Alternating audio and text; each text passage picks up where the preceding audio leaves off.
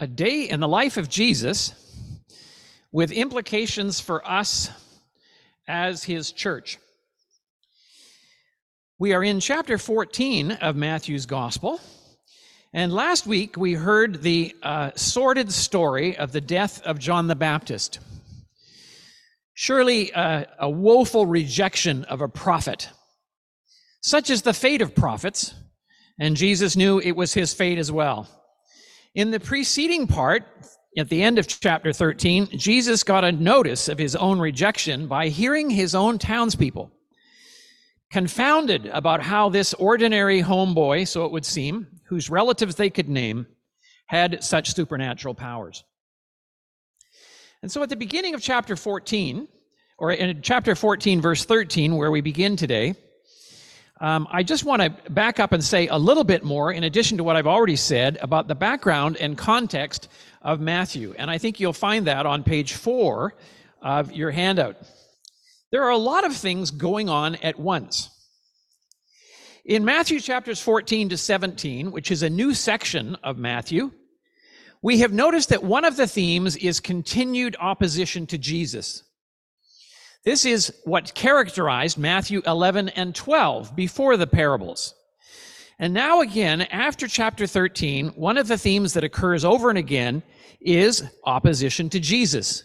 Take, for example, last week the death of John the Baptist, which was a prelude to Jesus' own death. Herod Antipas will soon take part in the death of Jesus as he did in the death of John the Baptist. There's a second theme that comes as well, and it's a turn to include Gentiles and the church. You may have noticed in chapter 10, it was surprising to read that Jesus commissioned his disciples to go out only to the household of Israel. And so in Matthew's gospel, we're at a point where Jesus is turning his focus not to abandon Israel altogether. Israel is still going to be addressed in our passage today. But more and more, Jesus is looking towards his Gentile mission, which he, as the Messiah, was to fulfill. And today we're going to find connotations of a messianic banquet, an end time banquet when Jesus on a mountain has all of the Gentiles from all of the world coming to him. And we'll see that even more closely next week when we look at chapter 15. In addition to those two themes, we also see that there are episodes reflecting here the history of Israel. And at this particular point in the Gospel of Matthew, we're taking up on the theme of what was called the divided monarchy, when Israel and Judah split apart after the time of Solomon. And something I didn't mention last week, which is worth noting as a reminder, is that Herod Antipas last week is an anti prophet king. Many of the kings were against the prophets. And there were connotations according to which Herod was King Ahab and Herodias was Jezebel. And they were out to get Elijah, as you might remember.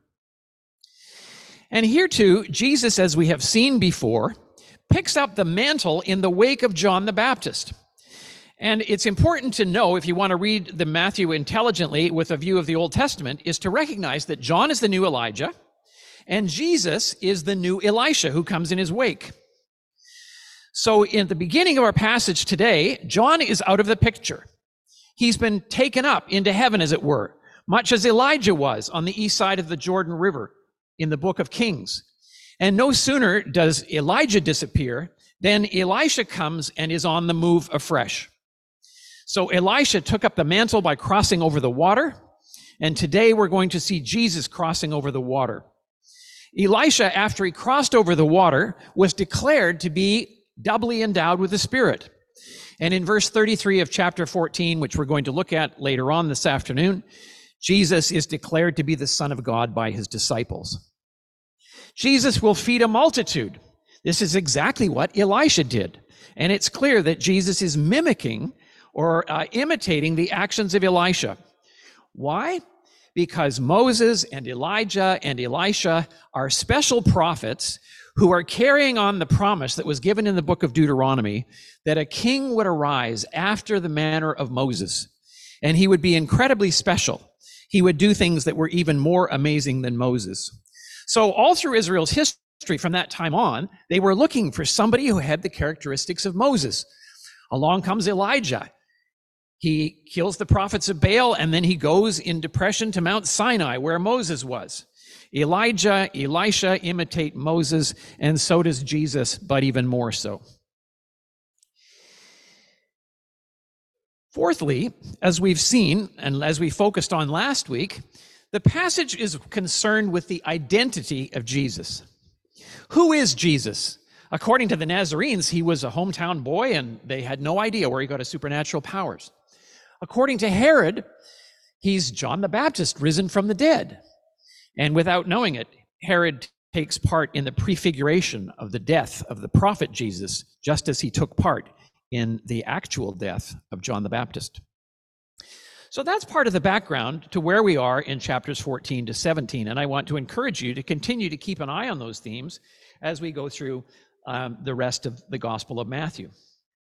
But there's a specific background and context for Jesus here. In chapter 14, verse 13, it says, When Jesus heard, and here you might want to look at the, um, the translation that I've offered on page one of your outline. When Jesus heard, he withdrew from there. Well, what did Jesus hear? What he had heard about was he had heard about the death of John the Baptist. And so, just as Elisha uh, stepped in in the absence of Elijah, so now Jesus is on the move again, much as he was in chapter 3 uh, after the baptism. And after John was put in prison, Jesus begins his ministry. But Jesus is looking for a little time on his own here. It says in verse 13, when Jesus heard what happened to John, he withdrew from there in a boat for a remote place. I don't know what Thanksgiving weekend means to you, but for many people, it's of course a day off and it's a day away from work. And uh, many of you have probably been looking forward to um, Monday off. It's a day with the family. It's a day when you don't have to go to work. And maybe you are sort of cashing up mental energy for tomorrow as a day off. Well, Jesus had been cashing up mental energy for some time off. He wanted to process his fate as he was going to Jerusalem. He wanted probably to mourn the death of John the Baptist. And he perhaps wanted strategically to move himself, remove himself from the tetrarchy of Antipas. He was wanting to move out of the zone of this dangerous king like figure who had become paranoid and who thought that he was John the Baptist risen from the dead. So Jesus withdrew from there in a boat for a remote place. I remember uh, for 14 years, I was the, the dean of the residents in this college, and I did the job that Steve Huco does. And there are always 70 people that you live with, and inevitably they need uh, to be led into their rooms. They have an issue with this or that that needs janitorial help. Some of them get sick. They have questions about their meals. And every once in a while, I felt like I was ready to go. So I would look forward to going to the cottage, and I would drive three hours to the cottage. And as soon as I got there, I would immediately kind of unwind. And I was always surprised to find I didn't really know I was that wound up until I feel myself unwinding. But all of a sudden, you know, you hear the loon, there's quiet, there are no sirens, um, there are. Um, there are little squirrels running around. Nobody's knocking on your door and bothering you. Well, this is what Jesus was doing, presumably, in verse 13 when, he, when he's wanting to get away by himself.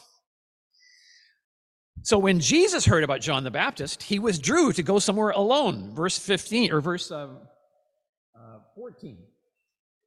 When the crowds heard, they followed him on foot from the towns.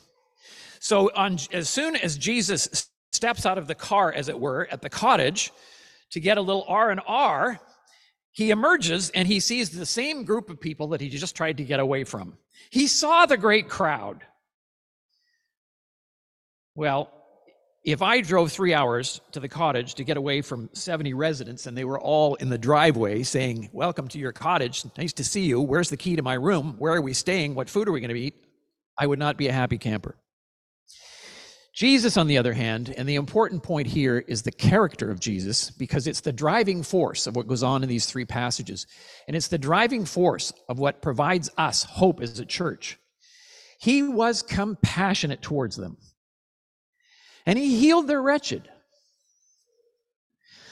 I remember when I was at a, a Christian camp in the Muskokas uh, in my early 20s, um, the director of the camp was a high profile person and uh, a rascally uh, camper at dinner table had a jug full of ice water and snuck up behind the camp director and poured a jug of ice water full of ice down the back of his neck.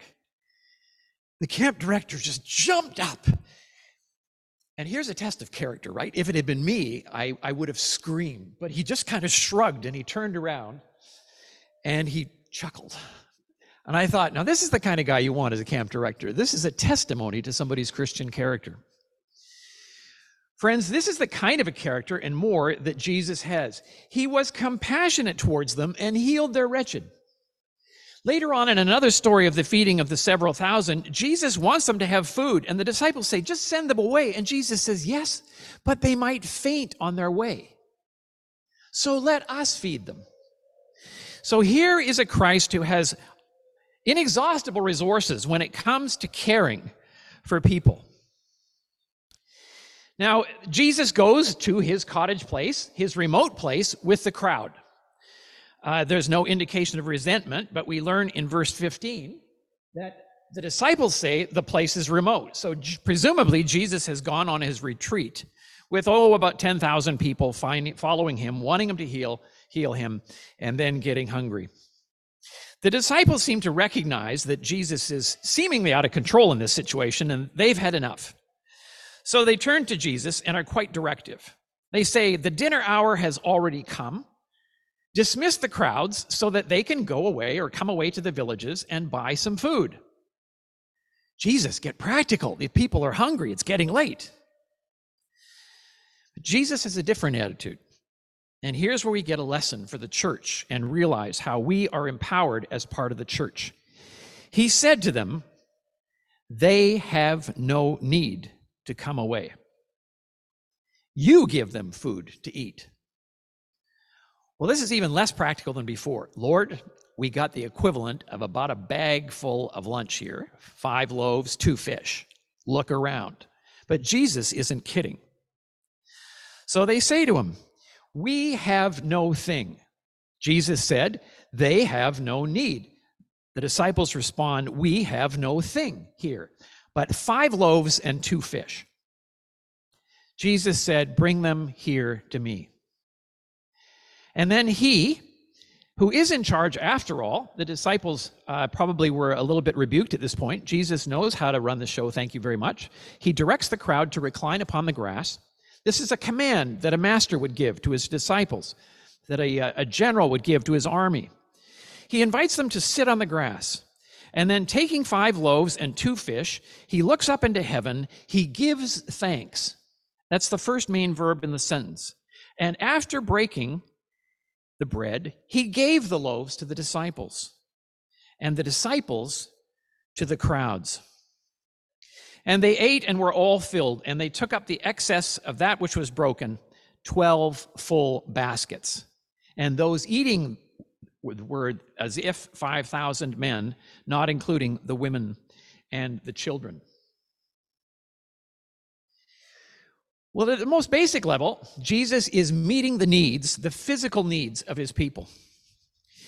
These are Israelites, and that's underscored by the fact that there are 12 baskets that are taken up at the end. There's some debate about what the 12 baskets signify. They might simply just be 12, that was the number, but they could also be the real number as well as have significance. And so here Jesus is showing his care and his concern for Israel. And that includes their basic human needs. And the followers of Jesus are invited to bring what little resources they have, bring them to Jesus, and allow Jesus to accomplish his mission through the limited resources that they have. Well, I'm sure you've heard sermons on this passage before, and those sermons that talk about Jesus making much of our provisions, meager as they might seem, is really an apropos point. Five loaves and two fish. That's like a one package of weenies for 5,000 people. Um, maybe it wasn't even worth mentioning. But Jesus is able to take the resources that his people offer him in faith and to do abundantly more than we can ask or imagine. So, my friends, following Jesus as part of his covenant people or his church in times of isolation and hunger is to have one's own needs met, but that's also in order to meet the needs of others. Did you notice the sequence? Jesus gave them the, the fish, and then they uh, gave to the, uh, to the crowds. He gave the loaves to the disciples and the disciples to the crowds. I think this reminds us of the covenant of Abraham. You remember, Abraham was blessed by God, and God promised to bless him abundantly more than just about anybody else. But of course, not for his own sake, but that he might be a means by which all of the families of the earth would be blessed. And so here, Jesus, in a way, is prefiguring and fulfilling the Abrahamic covenant, which was filled in him. Jesus, as a descendant of Abraham, became a means by which the whole earth found blessing. And my friends, here's a good reminder that there's no distinction between spiritual blessings. Jesus doesn't just save your soul, but he wants also to fill your stomach. And he wants the church to pronounce message of salvation, but he wants the church also to feed the people who are hungry. I was struck in reading this week a sentence that I couldn't get out of my mind, and it talked about the distribution of wealth. And it went something like this If someone is hungry and can't buy food,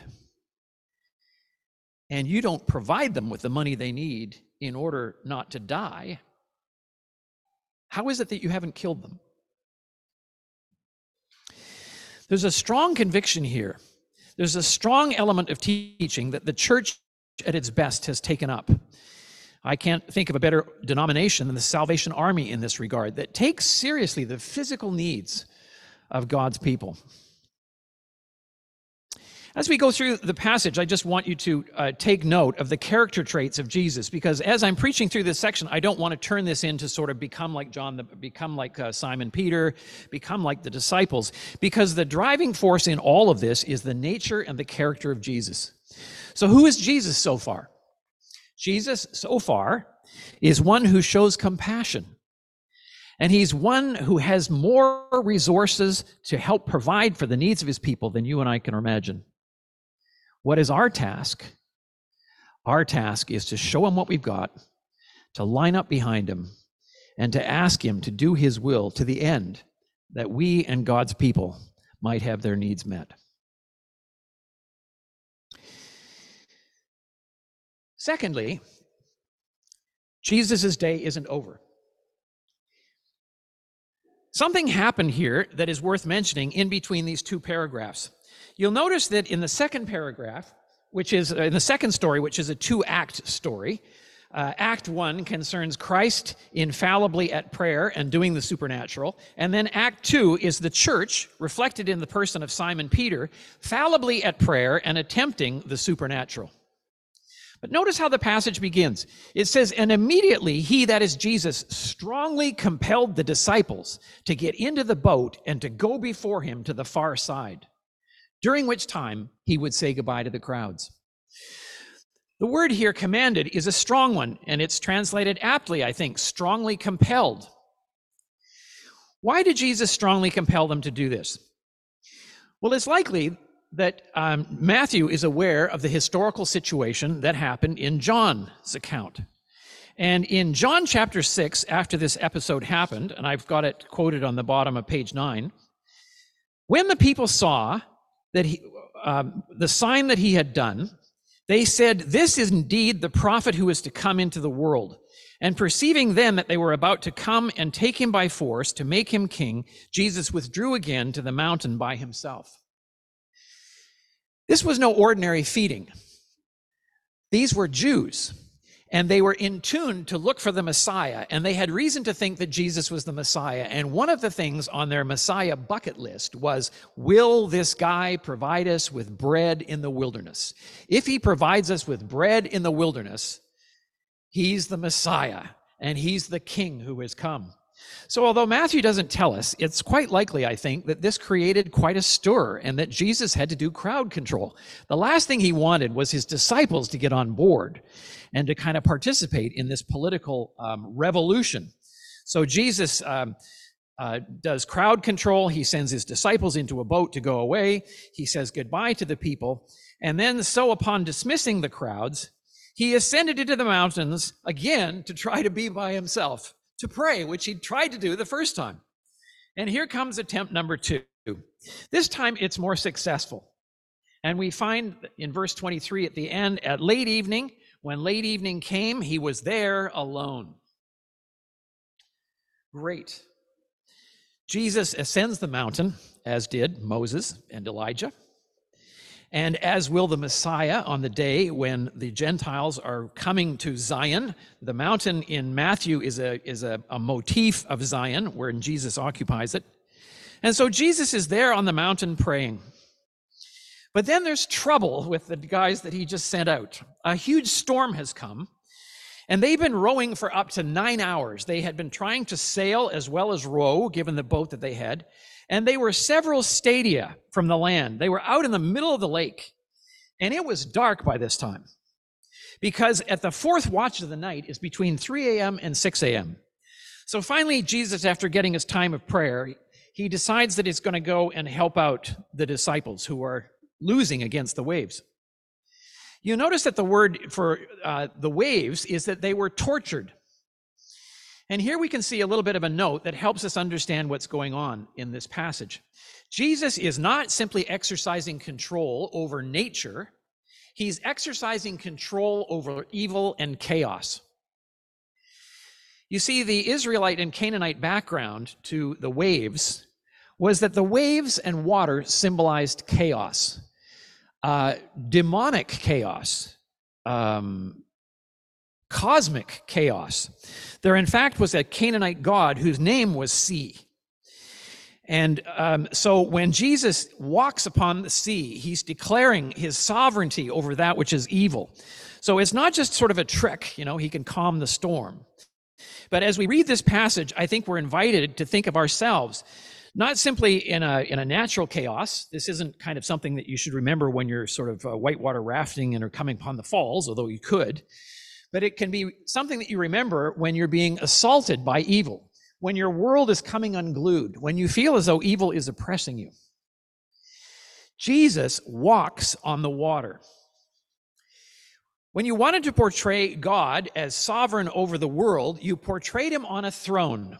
And the throne, as you can tell from pictures uh, that are drawn in stones and in clay in the ancient Near East, beneath that God's throne are the waters.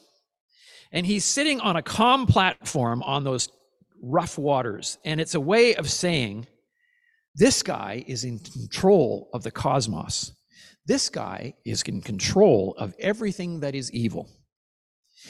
Here we see, I think, if we're looking back on an Old Testament passage, Whereas the Abrahamic covenant reminded us of the first situation, I think one of the best reminders of this situation is at the beginning of creation in Genesis 1. You remember it says, In the beginning, God created the heavens and the earth. And the earth was a amorphous hodgepodge. And then there's a, and then what comes is two parallel lines. Darkness was upon the face of the deep, ominous, evil, chaotic. But the Spirit of God was brooding over the waters. You have chaos on the one hand, but then you have the Spirit of God poised like a bird hovering above the waters, ready to bring order. And what comes next? Let there be light, and there was light. The disciples are understandably afraid. I mean, it's the middle of the night. They're in the sea, which were terrified, the Israelites. Uh, the Phoenicians were quite happy at sea, but the Israelites weren't near the coast very often, and water was bad news for them. They weren't particularly good fishermen. So here it was dark, it, the wind was pounding, um, and what do they see is this thing which is a ghost. And they screamed in terror. At that moment, and here's where we again see the character of Jesus Jesus says, Take heart. I am don't be afraid.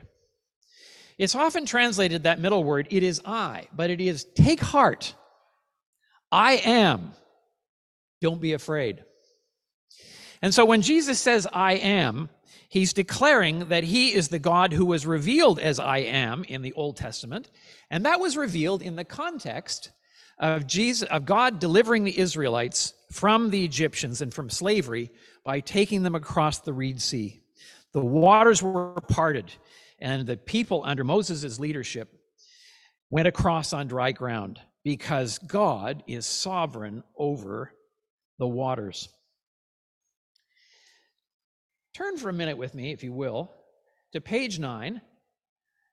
And let me uh, interject a little psalm reading at this point, if I may. Psalm 107, verses 25 to 32. This is like what happened on the water um, to the disciples. And it evokes the Old Testament background. It's Psalm 107, 25 to 32. I will read up to the slash, and I ask you to read after the slash. Page 9, section B. You ready? Page 9. By his word he raised a storm wind, made the waves surge, mounting up to the heaven, plunging down to the depths, disgorging in their misery. They reeled and staggered like a drunken man, all their skill to no avail. In their adversity, they cried to the Lord, and he saved them from their troubles. He reduced the storm to a whisper. The waves were stilled. They rejoiced when all was quiet, and he brought them to the port they desired. Let them praise the Lord for his steadfast love his wondrous deeds for mankind. Let them exalt him in the congregation of the people, acclaim him in the assembly of the elders. My friends, there's a reminder here for the church and for us as individuals that no matter what evil is assaulting you and no matter how much you are afraid, there's somebody who's in control. And that is Jesus, the great I am. And he says what you could well write on your desk or um, uh, somewhere else significant Take heart. I am. Don't be afraid. Well, the character of God in this situation, of course, is one of sovereign. He's in control. Um, he doesn't just calm the winds, he walks on the waters. He, he's he's the, the majestic sovereign over everything that's chaotic. He has secured our salvation. And now comes the example of the church embodied in Peter. Now, there's some debate about whether Peter was doing the right thing or not, and there's a little note about that in your notes. I won't bother uh, going into it now, but I think it's fair to say that Jesus condemn, uh, commends Peter. Now think about it. You're in you're in the you're in a boat. It's the middle of the night. You're tired. You've been rowing for hours. Uh, you're in danger of tipping over. You're exhausted. You see this ghost, and then it comes back. Take heart. I am. Don't be afraid. It's me. Well, I think I would just sort of wipe my brow and fall over half dead. But then Peter says, Lord, since it's you, Command me to come to you on the waters. And Jesus says, Come. So, getting down from the boat, Peter walked on the waters and came to Jesus. That's wonderful, isn't it? I mean, what a gutsy guy. Um, to have the composure and the confidence to want to just kind of do the unimaginable. So I've summarized this in our in our notes as follows. Following Jesus as part of his covenant people, the church, in times of cosmic turmoil, is having one's fears calmed, one's abilities enhanced, and one's imagination inspired. Peter's imagination was inspired and his abilities were enhanced. And then one's sinking lifted. Peter got out there, things were going pretty well, and then he began to think, What am I doing? It's a little bit maybe like riding a bicycle. You can get on there and do it, but if you start to think about all of the things that you're doing and how you shouldn't be able to hold yourself up, you could easily fall. Peter takes his eyes off Jesus and he begins to sink. And here's a good instruction about what the church does Save me, Lord. Immediately, Jesus stretches out his hand grabs a hold of him and says, Tiny faith, a little double minded, aren't you? And then they ascend into the boat together, And because Matthew has already recorded one instance of the calming of the sea, he just as a throwaway line says, and the wind stopped. Stopping the wind is old hat. Of course, Jesus can do that. But now he walks on the water. He's someone's uh, someone someone else to come and walk on the water with him. And so when they get into the boat, the wind stops. And those in the boat worship him, saying, "You really are the Son of God." My friends, this is no magician. This is God incarnate. This is the great I am who has become a carpenter and has had fellowship with the 12 disciples, including us. And our response, knowing the kind of character and the kind of person that he is, should be you really are the Son of God. And then there's a third thing that happens at the end of a very long day, and that is Jesus extends care on a broad scale. Verses 34 and 36 are on page 2.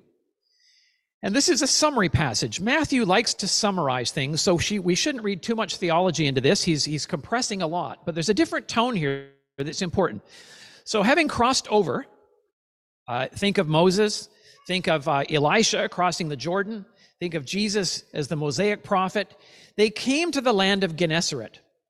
Now, Gennesaret's on the northwest side of the Sea of Galilee and is a very fertile area. It wasn't known particularly as a place where Jesus did a lot of ministering, but the people recognized him. And the men of that place sent word to the whole surrounding district, and they brought to him all who were sick. And they were continually pleading with him that they might touch just the finger of his cloak. And as many as reached out were completely delivered.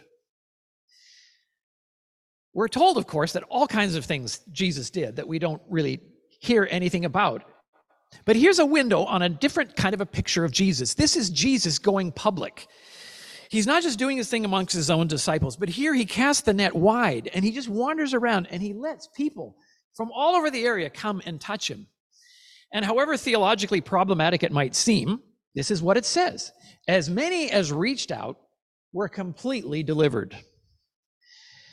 Jesus is not a man for the church, he's a man for the world. And he cares about everyone. And so I think a third lesson that we can draw from this is that believing curiosity about Jesus, even on the part of a needful mob, now I acknowledge that they were probably still part of the covenant people and Israelites, but even that curiosity that led them to do something as superstitious as reach for the fringe of his garment brought wholeness in unexpected ways. My friends, we can never put Jesus in a box. We can study theology and do as careful a job as we can, but Jesus does what Jesus wants. And in this case, I think it's helpful to remember we Protestants, evangelicals in the Reformed tradition, love to say, What saves? Faith. But there's a comeback to that. Faith doesn't save at all. What? Faith saves. That's heretical not to say. No, faith doesn't save. Jesus does. That's what he did. Jesus is good news to the people of God, but he's good news for everybody. So, church, as we learn about church in these passages, let us remember that we have a marvelous Lord who is compassionate, who is able to make much out of our little who controls the cosmos and can calm our turmoil and quell evil. He invites us to take chances and rescues us when we slumber. He is a marvelous God. Let us give him thanks and praise him. Amen.